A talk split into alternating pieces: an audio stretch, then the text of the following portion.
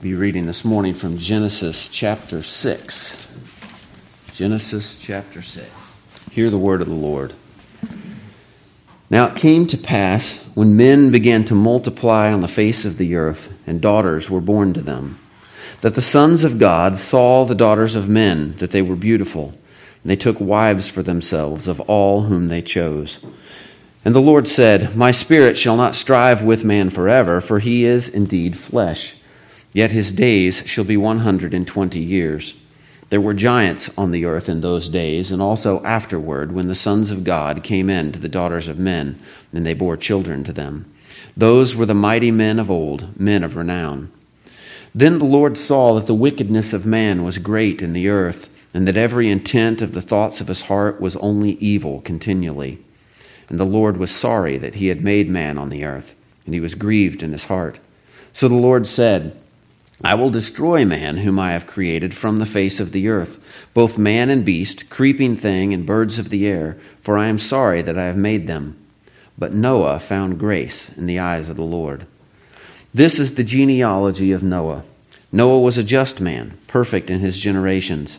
Noah walked with God. And Noah begot three sons Shem, Ham, and Japheth. The earth also was corrupt before God, and the earth was filled with violence. So God looked upon the earth, and indeed it was corrupt, for all flesh had corrupted their way on the earth. And God said to Noah, The end of all flesh has come before me, for the earth is filled with violence through them, and behold, I will destroy them with the earth. Make yourself an ark of gopher wood.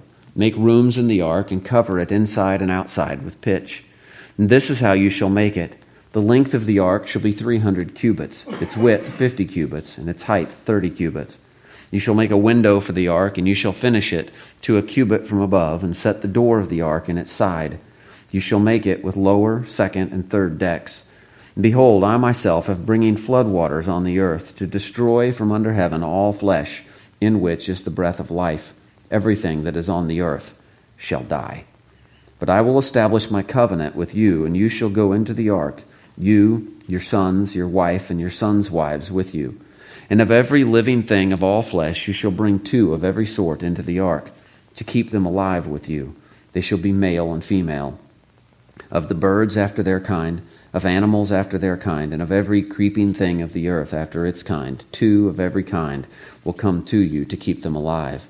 And you shall take for yourself of all food that is eaten, and you shall gather it to yourself, and it shall be food for you and for them. Thus Noah did, according to all that God had commanded him so he did. Well, the grass withers and the flower fades, but the word of our God stands forever. You may be seated. Well, we all knew that this was coming. But as we followed the early history of mankind, things have gone from bad to worse here in chapter 6. So bad, in fact, that God is about to judge the earth with a global flood that will kill all but eight people. And as we look at the text before us this morning, uh, there are two preliminary subjects that I intend to brief, briefly touch on to begin with. Uh, they're here in the text. We need to deal with them. They are not the main point of this passage. But we do need to deal with them because they help to set the stage for the main point of the chapter. So, the first one is found right here in verses 1 through 4, which Brian alluded to this morning in CLA. Now it came to pass when men began to multiply on the face of the earth, and daughters were born to them, that the sons of God saw the daughters of men, that they were beautiful, and they took wives for themselves of all whom they chose. And the Lord said, My spirit shall not strive with man forever, for he is indeed flesh yet his days shall be one hundred and twenty years. There were giants on the earth in those days, and also afterward, when the sons of God came in to the daughters of men, and they bore children to them. Those were the mighty men who were of old, men of renown. Now, as Brian indicated in CLA, there are differing opinions on how to interpret this passage. In fact, as I studied this week, I came across at least five different interpretations. What does it mean by sons of God? Who are the daughters of men? What about these giants? So there are multiple different interpretations of the passage. It doesn't matter which interpretation you take, the text is still serving the same purpose in setting the stage for the main point of the chapter. But it is an interesting conundrum. What does it mean? Some believe that the sons of God is a reference to fallen angels. Uh, that phrase is used that way in the book of Job twice to refer to angels, and so they believe that this means that demons, fallen angels, had relations with human women and gave birth to a race of giants. Others believe that it is simply referring to the line of Seth, the godly line, intermarrying with the line of Cain. That seems to be the majority opinion amongst Reformed scholars from Augustine to Calvin to R.C. Sproul. Those are the two most popular views. I ended up with a different view as I studied this. There are things to recommend both of those views, but I had problems with both of them. The strength of the first one, that this is fallen angels, is that it tries to make sense of verse 4 giants, men of renown. What does that mean? How do we explain that? You might also have heard reference to the Nephilim. That's the Greek word that's translated giants in this passage. So we have to do something with that. It has to mean something. We can't ignore it. That's the weakness, I believe, of saying it's just the line of Seth intermarrying with the line of Cain. Why would that result in giants? Why would that result in men of renown? The problem with the fallen angel's view should be obvious. We have seen the principle in creation from chapter 1 even into chapter 6. Everything gives birth, produces seed, offspring, according to its kind. These are men. Chapter 3 makes that plain. My spirit shall not strive with man forever, for he is indeed flesh. He's not a race of demigods that are half angel and half man. He is indeed flesh. These are men. Angels do not intermarry and, and have relations and produce offspring with humans. That's the stuff of Greek mythology, not of the scriptures. But we have to do something with verse 4. And so here is what I have arrived at in my thinking. And this is actually a combination of two other views. First of all, in 2 Samuel chapter 7 verse 14, God says of the king, in this case David, I will be his father and he shall be my son. And in Psalm 82, we have rulers of the earth referred to as gods. I have said, You are gods, and all of you are children of the Most High. The context clearly shows there in Psalm 82 that the reference is to kings and rulers of this earth. And so the particular Baptist from the 17th century, Benjamin Keach, writes this To men of eminent dignity, and his substitutes on earth, by whom God governs, judges, informs, and helps men, as if he had metaphorically called them divine men. The sons of God are the principal sons and heroes of the patriarchs, in whose hands the chief authority was lodged, and who in doctrine and example ought to go before others as the princes and heads of the people, as judges and princes are in other places of Scripture called gods. So Keach's view is that sons of God is a reference to rulers of the earth, those who stand in the place of God as judges over the people. And so these are rulers of the earth who should lead by example and govern with humility as God's representatives, and instead, they use their station and their authority to take the most beautiful women as wives for themselves of all whom they have chosen. So they are committing polygamy, as we had seen first in chapter uh, 4 with Lamech, and we will later see taken to an extreme with King Solomon. So there's this abuse of power as they commit mass polygamy and use their station and their authority to do all that they desire. And so they rule as tyrants rather than as godly rulers. I like this interpretation because it makes sense of the phrasing of verse 2, and it fits the context of the wickedness of man leading to the judgment in the flood. Verse 5 says Then the Lord saw that the wickedness of man was great in the earth, and that every intent of the thoughts of his heart was only evil continually. And so we have mass polygamy, we have tyrants ruling and, and doing all they desire and all of their will. But we still have to make sense of verse 4. In his commentary on Genesis, Henry Morris suggests that the offspring of these unions, which are said to be giants and mighty men of renown, uh, are not the offspring of fallen angels interbreeding with humans, but rather seem to be uh, the unique and special offspring of humans that may have been selectively chosen uh, in order to breed a race or an army of supermen that would foment rebellion against the Creator.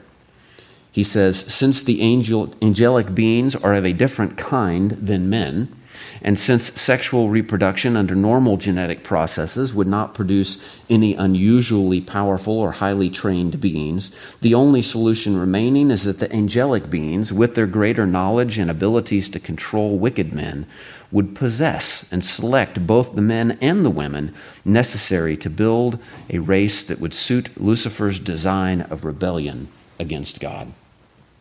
So I would suggest further that the mighty men, these offspring of these unions, were likely demon possessed as well.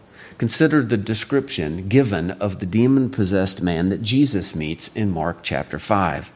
Then they came to the other side of the sea, to the country of the Gadarenes.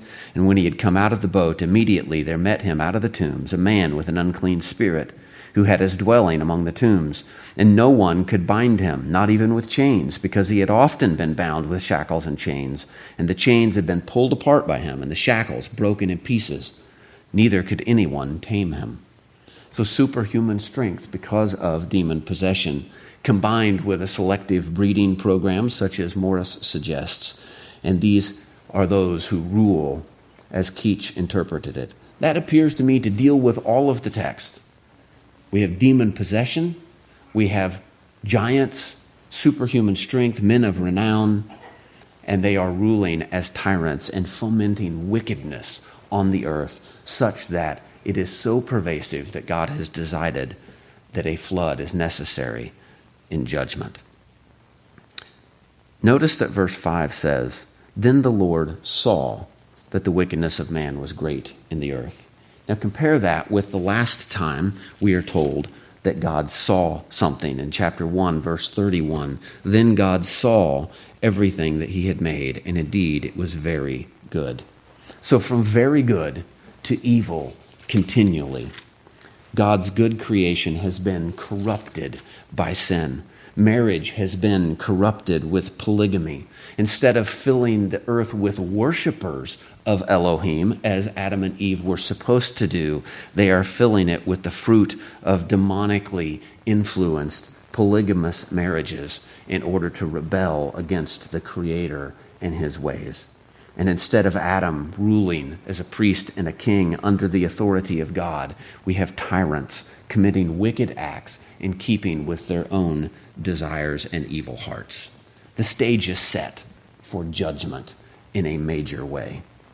But there's one more preliminary issue that we have to deal with, and this is God's apparent reaction to the situation. We find this in verses 6 through 8. The Lord was sorry that he had made man on the earth, and he was grieved in his heart. So the Lord said, I will destroy man whom I have created from the face of the earth, both man and beast, creeping thing, and birds of the air, for I am sorry that I have made them. But Noah found grace in the eyes of the Lord. Now, just a moment ago, before I read those verses, I called this God's apparent reaction. And I said that because it seems that God is reacting to the situation and changing his mind, experiencing regret, deciding to do something different than he had planned to do. It seems that way. But our confession says some things about God that would indicate this cannot be the case. First, our confession says in chapter 2 of God and the Holy Trinity, in paragraph 2, in his sight, all things are open and manifest. His knowledge is infinite, infallible, and independent upon the creature, so as nothing is to him contingent or uncertain. So, according to the confession, God couldn't have been caught off guard by the wickedness of man. He could not have been surprised by this. He knows it perfectly from the beginning. That knew, means he knew that this wickedness would happen before he even created. He didn't have to change his plan to deal with it.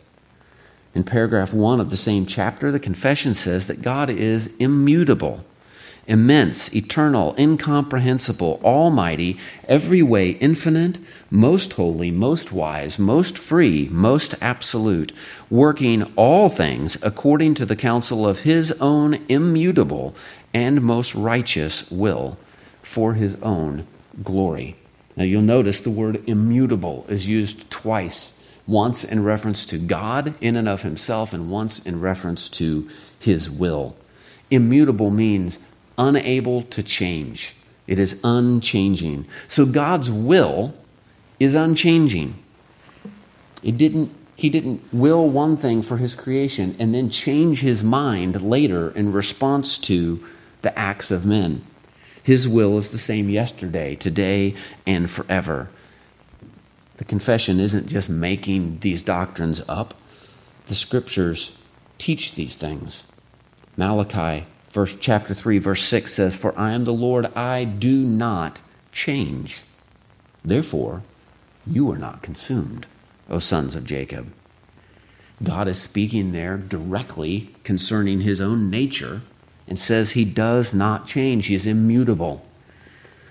What's more earlier in paragraph 1 of the same chapter our confession asserts that god is without body parts or passions that third word, passions, is the important one for us this morning. It means that God does not experience emotional change as we do.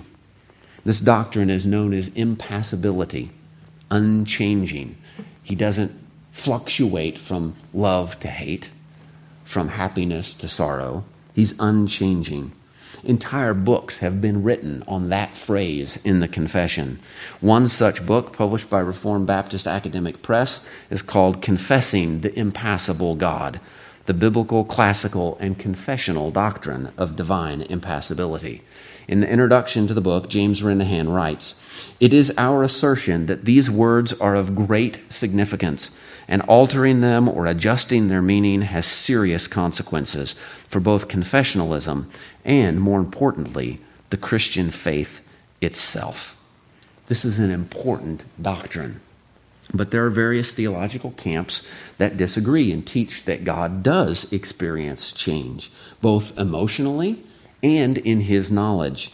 That he doesn't know all things that will be. And so, open theisms or uh, process theology are two of those uh, theological camps that would say, no, when, when, when men became this wicked in Genesis chapter 6, God just found that out as it happened. He did experience emotional change in reaction to the actions of his creation. These are dangerous heresies. And unfortunately, in recent years, some otherwise solid biblical scholars have given ground to these ideas. D.A. Carson and Bruce Ware have made dangerous concessions on these issues. In the words of Herman Bavinck, those who predicate any change whatsoever of God, whether with respect to his essence, knowledge, or will, diminish all his attributes independence, simplicity, eternity, omniscience, and omnipotence. This robs God of his divine nature and religion of its firm foundation and assured comfort. Well, we don't want to do that. So we need to get this straight. We must confess the biblical doctrine that God is immutable and impassible. But what then are we to do with a passage such as this? How do we understand it when it says that God was sorry, that he was grieved, that he repented or changed his mind? They seem to contradict other passages of Scripture. Such as Numbers 23:19, God is not a man that he should lie, nor a son of man that he should repent. John Owen offers us some help when he says, It is agreed by all that those expressions of repenting, grieving, and the like are figurative, wherein no such affections are intended as those words signify in created natures, but only an event of things like that which proceedeth from such affections. So what he is saying is that when it says God repented, it doesn't mean that he changed his mind or that he experienced regret, but only that his actions, that we can see, his visible outward actions, according to his predetermined and immutable will, resemble the sorts of actions that we would have if we repented. So, Reformed Baptist pastor James Dolezal says the motive for such an interpretation is in many respects the same as the motive for denying that God is really possessed of physical body parts, even though Scripture quite freely attributes bodily features and functions to him. So, when we read, I myself will fight against you with an outstretched arm and with, a, with an outstretched hand and with a strong arm, even in anger and fury and great wrath. Jeremiah 21 5, God is speaking, but we know that God is a spirit. He doesn't have a body. Yes, Christ has a human body that he took on in the incarnation, but that's obviously not what Jeremiah is speaking about. The passage is speaking metaphorically of God's hand and his arm. And so theologians use a fancy word I'm going to teach you. It's called anthropomorphic. And it simply means that we are attributing to God human traits or characteristics when we speak of God's arm or God's hand. We do the same thing uh, in other aspects of life when we talk about the eye of a hurricane. Hurricane doesn't have an eye. We're using a human body part to describe what a hurricane looks like when viewed from above. Looks like an eye with a pupil in the middle. That's an anthropomorphic description. And so we attribute these things to God by way of explanation. When we talk about God seeing his creation, as it says here in Genesis 6, or seeing the wickedness of men, that's anthropomorphic language. God doesn't have eyes, and yet he sees. So we describe him in a way that makes it more easy for us to understand. Similarly, when we speak of God repenting or grieving, that is anthropomorphic. It's describing something God is doing by means of a human trait or emotion in order to make it easier for us to understand. Verse 6 says, And the Lord was sorry that he had made man on the earth, and he was grieved in his heart. Well, we know that God doesn't have a physical heart. We know that even when we use this sort of language in reference to humans, that we don't mean that the physical organ inside our body is grieved. We mean that our inner person, our inner man, is grieved. So we understand that we're using that language metaphorically. Well, since God is not composed of parts, inner and outer, but is simply God, then not only does he not have a physical heart, we can't speak of his inner person as being separate from his outer person. And so we understand the phrase to be used metaphorically to teach us that God's actions resemble those that would flow from our experiencing grief. In confessing the impassible God, there's an entire chapter dealing with this passage in Genesis 6. The authors write one phrase being obviously anthropomorphic, the most natural interpretation of the whole clause would be that it is also anthropomorphic. It reflects God's disposition in such a way that we can readily comprehend. The verse says that God was sorry or grieved that he had made man. Well, surely God is not regretting his eternal decree to create. No, he knew from the beginning that man would turn to wickedness. He knew what would happen, so he is not grieved and regretting his previous actions. John Gill comments there can no more be any uneasiness in his mind than a change in it. For God is a simple being, uncompounded, and not subject to any passions and affections. This is said to observe his great hatred of sin and abhorrence of it. So God reveals his hatred towards sin in a way that helps us understand his change of action from preserving his creation to the destruction of it. See, God does not experience passions in the way that we do. He is love all the time. He always hates sin. If he fluctuated from one to the other, our existence would be precarious. But God always loves his people, and he always hates sin. And so the scripture relates these things to us, though, in language that is intended to help us understand what God is doing and to instruct us as to what our actions ought to be. We ought to be grieved over our sin. We ought to abhor sin the way that God does. We ought to repent and turn from our sin, just as God's outward actions appear to be turning or repenting of his previous actions. But he didn't change because he learned something new or unexpected. He didn't change because he didn't see this wickedness coming and was caught off guard and had to change his plans suddenly. No, he decreed that this should happen before he even created. And he did so for the display of his glory and for our instruction. And so, the world that God had created in perfection has become evil because of man's sin. Man is continually wicked. Every imagination of his heart is wicked. And so God is now about to unmake what he had made. But then comes the most important verse in the entire chapter. The main point of chapter 6 is in verse 8. But Noah found grace in the eyes of the Lord. Grace. This is one of the most important subjects in all of Scripture, and this is the first mention of it, right here. The first time the word is used in Scripture. So, what is grace? And why is it so important? Well, simply put, grace is unmerited favor. In other words, it means that we are saved because God treats us with a generous and abundant kindness that we don't deserve. In fact, we deserve judgment, but instead we receive his abundant kindness. So while the whole world is on the verge of being destroyed because of man's wickedness, God shows abundant and undeserved kindness to one man, Noah. So there's a series of contrasts that have been set up here. The Lord created and made. The Lord saw that what he had made was good. Now the Lord sees that it has become evil. So he will unmake what he has made.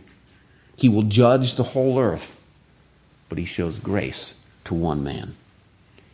Now, the next verse says in verse 9, This is the genealogy of Noah. Noah was a just man, perfect in his generations. Noah walked with God. So we have to be careful when reading this to note that Noah was outstanding among his peers, blameless in the midst of a corrupt world. But this is not why God favors him. Grace came first. Then we're told that Noah was perfect in his generation. This is a result of God's grace. John Calvin says this By living uprightly, he kept himself pure from the common pollutions of the world. Whence, however, did he attain this integrity? But from the preventing grace of God. The commencement, therefore, of this favor was gratuitous mercy. Afterwards, the Lord, having once embraced him, retained him under his own hand, lest he should perish with the rest of the world. And so God's grace to Noah causes him to walk with God, as his great grandfather Enoch had done.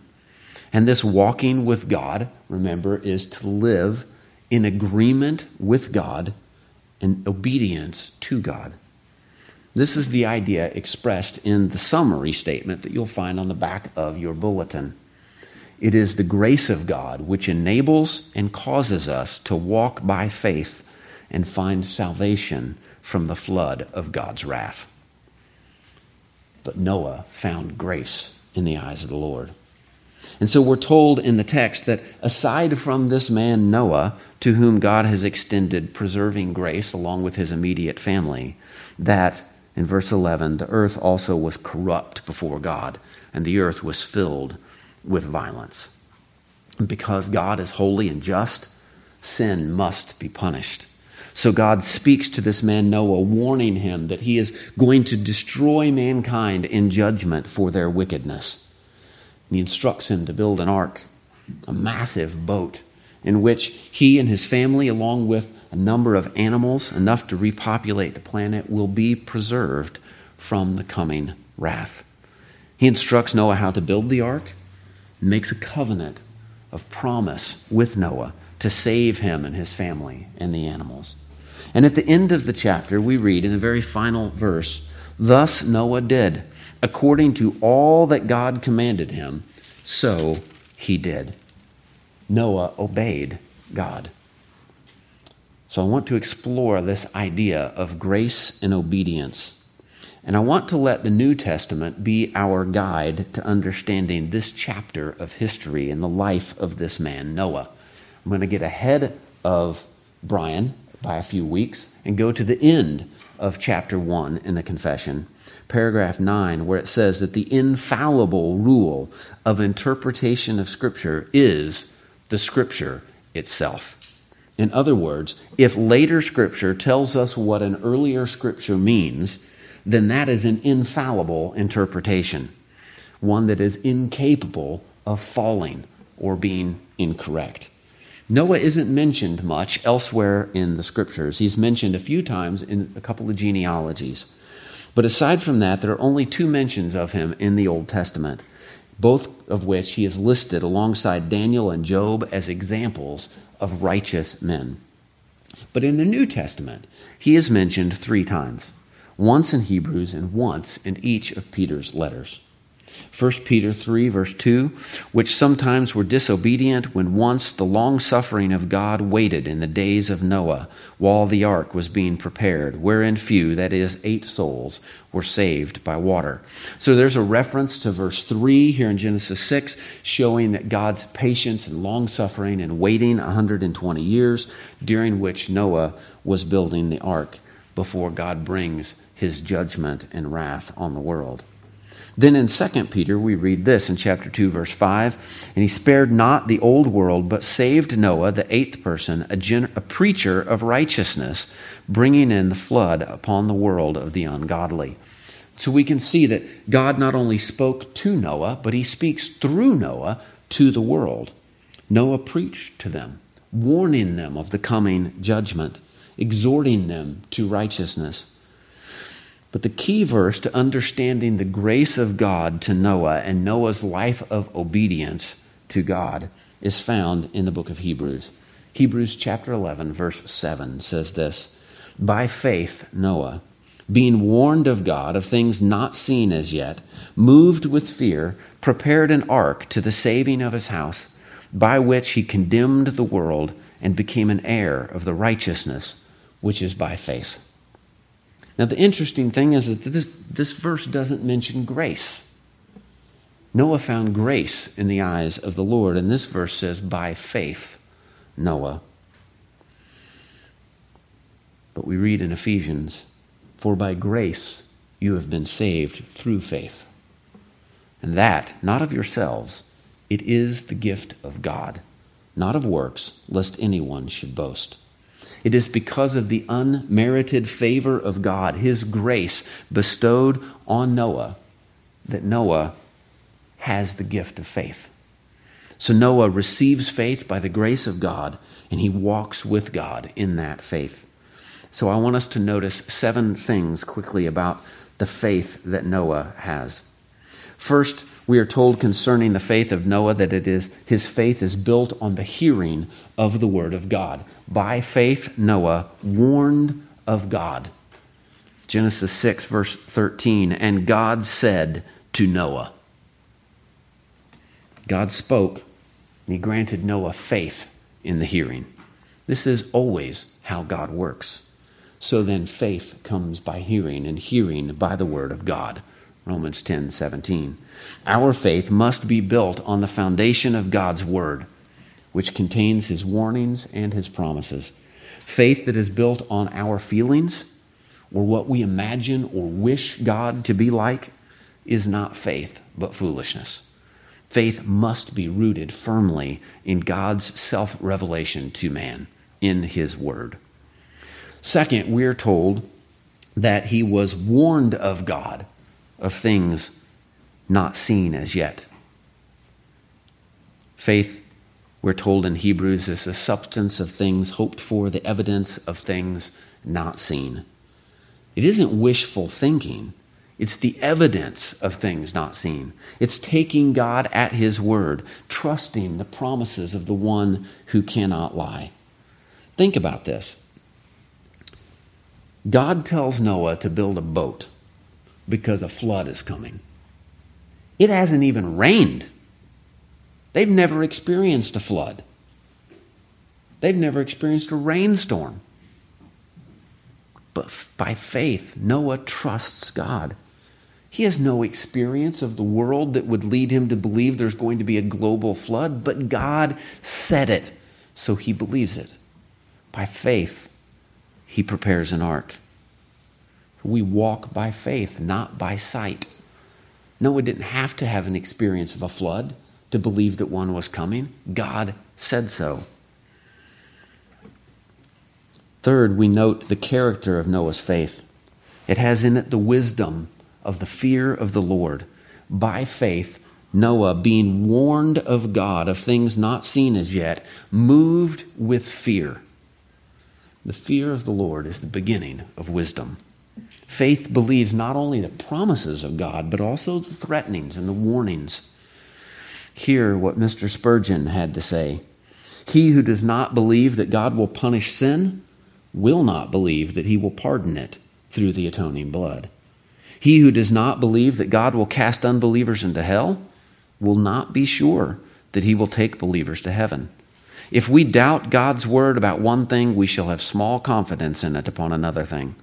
Since faith in God must treat all God's word alike, for the faith which accepts one word of God and rejects another is evidently not faith in God, but faith in our own judgment faith in our own taste. God made Noah a gracious promise of salvation for him and his family in the ark, but God also warned him that a flood of wrath was coming in judgment on the world. And Noah believed. Had he not believed and feared and dreaded the coming judgment, why would he build the ark? If he didn't believe God would really destroy the whole world in a flood, there'd be no reason to build a big boat. There'd be no need to believe in the promise of salvation. The same is true for us today. If we don't believe that God will punish sinners in hell, what cause do we have to believe in a salvation from that punishment that is found by faith in Christ? Faith believes the threats as well as the promises. And that fear of the Lord is the beginning of wisdom. Fourth, we see that Noah's faith results in obedience. By faith, Noah, being warned of God of things not seen as yet, moved with fear, prepared the ark. This is the evidence of Noah's faith. But will you know, O vain man, that faith without works is dead? writes the Apostle James. This does not mean that works are part of our justification. Right? Paul makes that clear. Our justification is by faith alone. But James writes not of the justification of sinners, but of the justification of our claim to have faith. Living faith is accompanied by an obedience to the Word of God upon which that faith is founded. As Arthur Pink noted, Abel had faith. How did he display it? By presenting to God the divinely preserved sacrifice. Enoch had faith. How did he manifest it? By walking with God. Noah had faith. How did he evidence it? By preparing the ark. All through Hebrews 11, by faith they did this, by faith they did that. Faith results in obedience. We see this in Genesis 6. Thus Noah did. According to all that God commanded him, so he did. Noah's faith was proved true by his obedience to the word of God. What about our faith? is there evidence of its genuineness. A faith which does not obey the Word of God does not truly believe the Word of God. Fifth, we see the temporal fruits of Noah's faith. By faith, Noah prepared an ark to the saving of his house. God often honors the faith of a believer by bestowing a blessing on those the believer loves and cares for in this world. Noah had faith, and his wife and children are saved. Rahab believes, and her family is spared the destruction of Jericho. In Matthew 9, Jesus forgives a paralytic his sins. He forgives his sins and then heals him. And the text says he does it because of the faith of his friends. Then behold, they brought to him a paralytic lying on a bed. And when Jesus saw their faith, he said, Now there's no guarantee here of temporal blessing. There are many examples in the scripture of those who had faith and suffered and died. Just read to the end of Hebrews chapter 11. But there are times when a believer's faith is rewarded with a blessing to those around them. Sixth, we see the testimony of Noah's faith. By faith, Noah prepared an ark to the saving of his house, by which he condemned the world. Again, we're told in 2 Peter that Noah was a preacher of righteousness. Consider the fact that Genesis 6 tells us there is 120 years in which Noah is laboring to prepare the ark, to gather food, to prepare for this coming judgment. If you told people today that a worldwide flood was coming that would destroy all life, how would they respond? They would laugh. They would mock you and ridicule you. Noah did that in an age that had never even seen a gentle rain. Can you imagine the reaction of those around him? He preaches to them coming judgment and wrath. God will wipe it all out in a global flood. For 120 years, Noah is preaching this message as he is building and preparing the ark.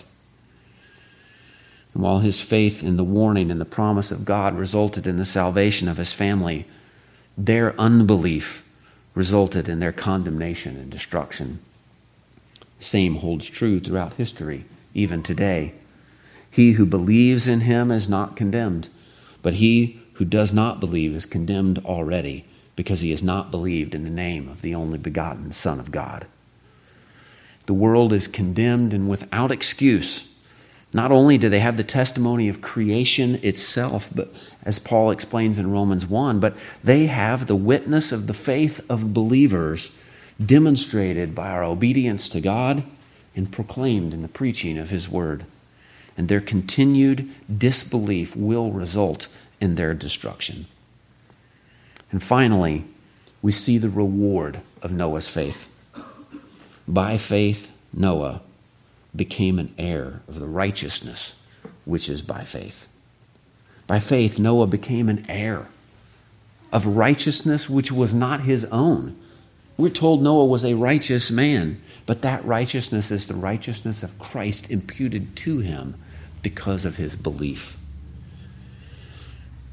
It is by standing clothed in the righteousness of Christ that we are justified in God's sight and made heirs together with Him of all things. Faith may bring present blessings, it may not. But the grand reward of faith is our everlasting inheritance in the kingdom, not made with hands, whose builder is God. Noah was saved from the flood, but he did die, as we'll see in a few weeks. Even the patriarchs who entered the promised land were still only pilgrims. Hebrews 11 tells us these all died in faith, not having received the promises, but having seen them afar off, were assured of them, embraced them, and confessed that they were strangers and pilgrims on earth. Now they desire a better, that is, a heavenly country. Therefore, God is not ashamed to be called their God, for he has prepared a city for them and for you. If by grace you have faith in the finished work of Christ, then you, along with Noah, have become heirs of God and joint heirs with Christ of all things. It is the grace of God which enables and causes us to walk by faith and to find salvation from coming judgment. In Noah's day, that judgment would take the form of a flood. In our day, at the end of the age, it will take a different form, but that judgment will come on the whole world, and every knee will bow, either in faith and salvation or in condemnation and judgment. Let's pray.